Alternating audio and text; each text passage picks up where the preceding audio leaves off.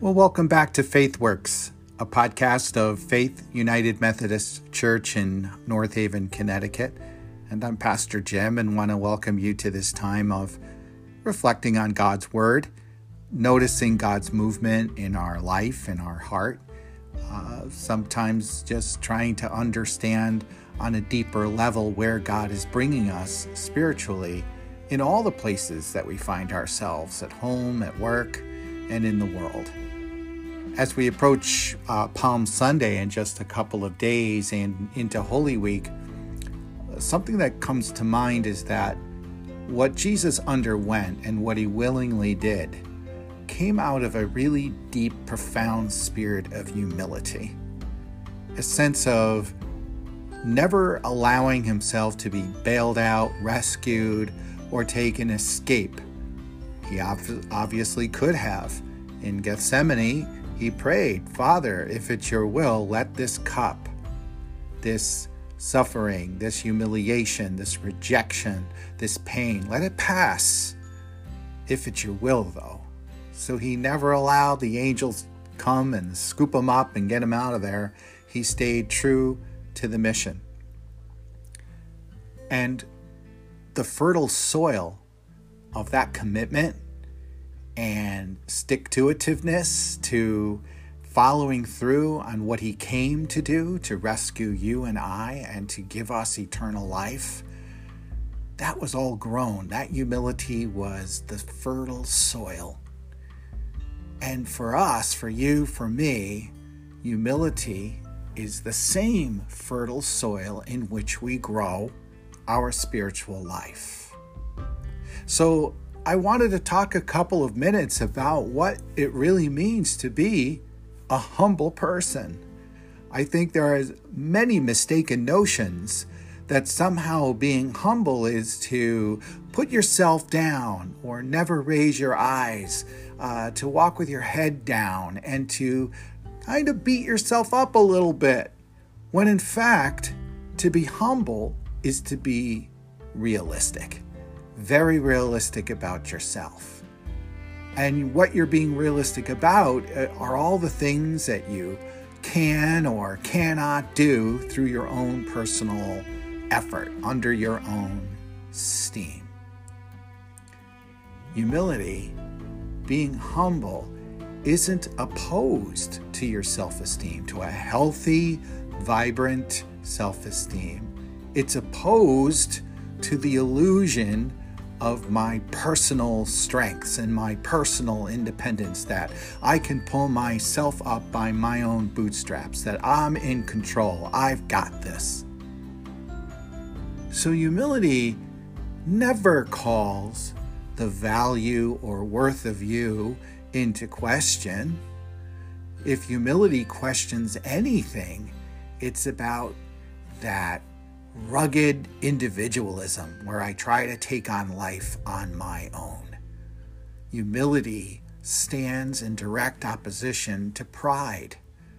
It isn't having a I stink kind of an attitude, I'm a terrible person kind of attitude. It's acknowledging that I'm dependent on someone greater than myself, and that someone is Christ.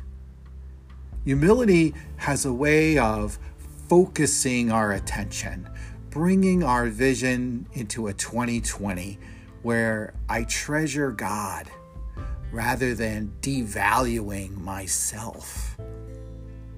Humility helps me to keep focused on treasuring God in my life rather than putting myself down and devaluing and finding all the things that are wrong about me.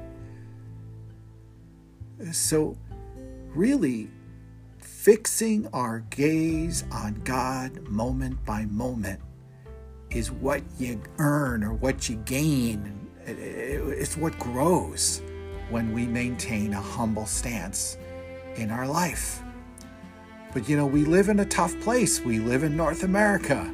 And in our society and in our culture, our vision of leadership, of being in control, of, of how having power over your comings and goings. that kind of presumes the presence of pride. We we turn over to future employees, we turn over a resume and a cover letter, which all detail our accomplishments, why they should hire me and not the other person next to me. Humility seems to bump up against that.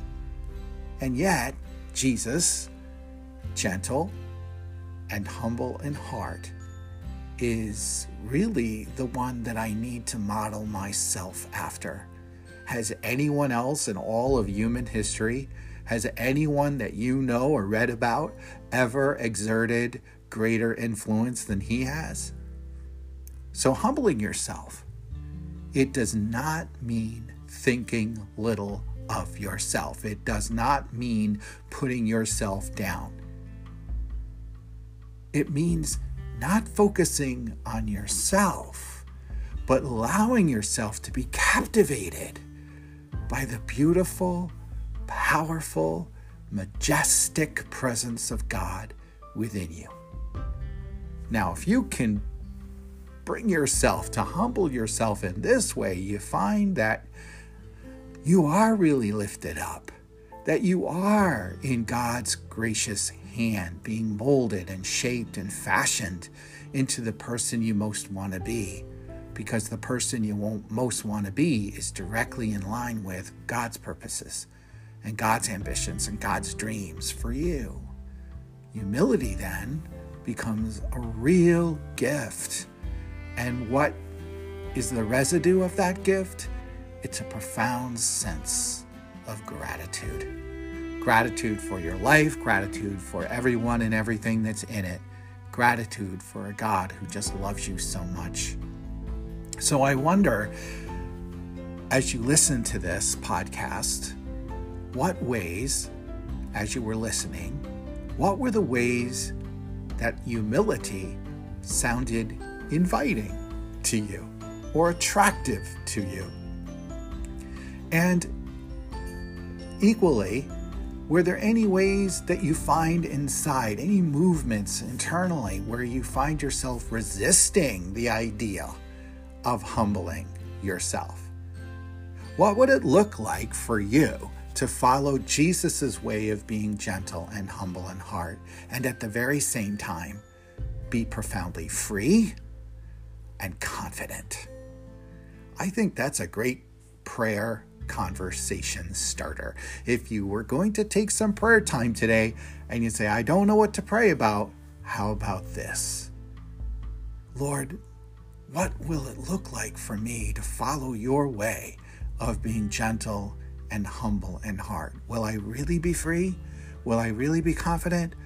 Or will my fear and my lack of trust drag me back to where I take over the driver's seat once again. Where will Jesus be in your spiritual walk?